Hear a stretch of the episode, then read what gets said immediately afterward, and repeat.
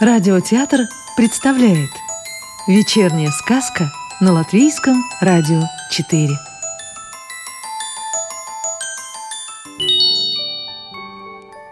Сегодня слушаем сказки Ирины Гаевской. Забор и дубочек.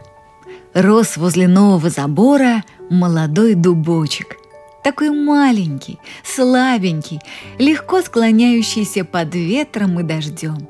Жалился над ним забор и, как говорится, подставил ему свое плечо. Вырос дубочек, превратился в крепкое дерево, а забор к тому времени одряхлел, наклонился к земле и упал бы, если бы не поддержка дуба. Как хорошо, если у тебя есть друг – который готов помочь тебе в трудную минуту. Ручеек и камень. Бежал через лесную полянку ручеек. Прозрачный, звонкоголосый, веселый, бежал, приплясывая, минуя заросли папоротника, мимо цветов и ягод, перескакивая с камушка на камушек, напевая песенку. «Буль-буль, тра-ля-ля!» Из земли родился я, бегу через лес, мир полон чудес. Жители лесные любили ручеек.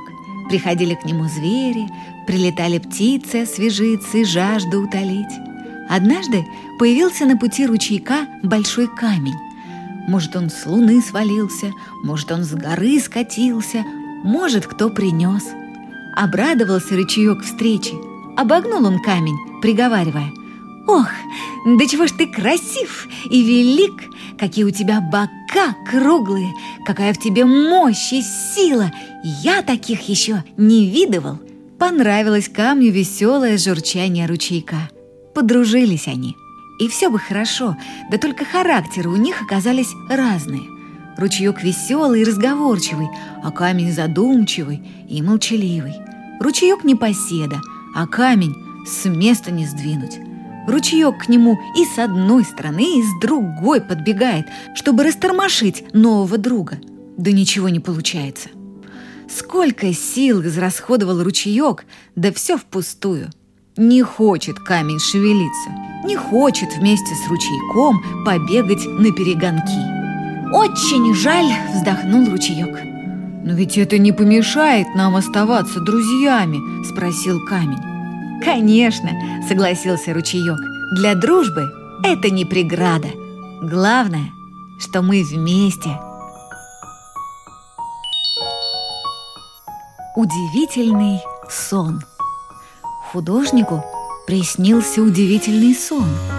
Видит он, что некоторые вещи в его мастерской ожили и заговорили между собой. Желая похвастаться перед соседями, Папка сказала, «Во мне лежит белая бумага».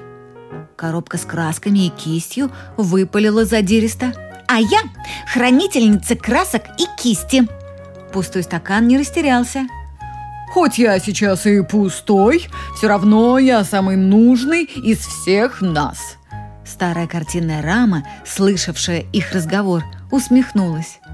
Вы все нужны и важны для художника. Разве мог бы он обойтись без вас? И даже я, картинная рама, всего лишь обрамляю труд художника. Только созданная руками художника имеет неприходящую ценность, как отражение красоты мира, которое он пожелал оставить для потомков. Смелый воробей – Жили-были король и королева. Однажды они отправились путешествовать в дальние края, а за это время во дворце поселились лесные птички и зверушки. Возвратившись из путешествия, король и королева удивились новым жильцам, но выгонять их не стали, а подружились с ними и мирно зажили вместе. Любили они гулять в королевском лесу – отдыхать в тени под раскидистым дубом или сидеть на берегу быстрой речки. Как-то раз король, королева и их новые друзья, вернувшись с прогулки, увидели у ворот великана. Великан не пустил их во дворец. Король спросил, «Как же ты будешь жить в нашем дворце? Ты ведь даже не сможешь туда войти. Лучше иди своей дорогой». «А я и не буду жить во дворце», — ответил великан. «Мне нравится ваш королевский двор. Не пущу я вас, вот и все». Опечалились королева, король и их лесные друзья. Задумались, как прогнать великана. Никто ничего не мог придумать. «Видно, у нас ничего не получится», — вздохнул король. Но вдруг все увидели, как к великану подлетел воробей. Маленький воробей сказал великану, «Я прогоню тебя!» Великан рассмеялся, и от его смеха задрожала земля. И тут воробей сел на голову великана и стал клевать его в темечко. Великан пытался отогнать воробья, но воробей снова пикировал ему на голову и не жалел великана. Великан не выдержал, вскочил на ноги и побежал прочь. Долго еще было слышно, как он кричал «Ой, ой, больше не буду!» Обрадованный король, королева, птицы и звери закричали «Ура! Ура! Слава воробью!» Так маленький воробушек победил великана и стал героем. Король, королева и их друзья вошли во дворец и стали жить-поживать и горя не знать.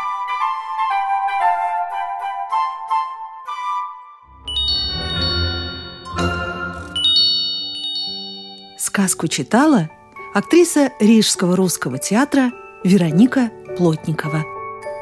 Новую волшебную историю услышите завтра.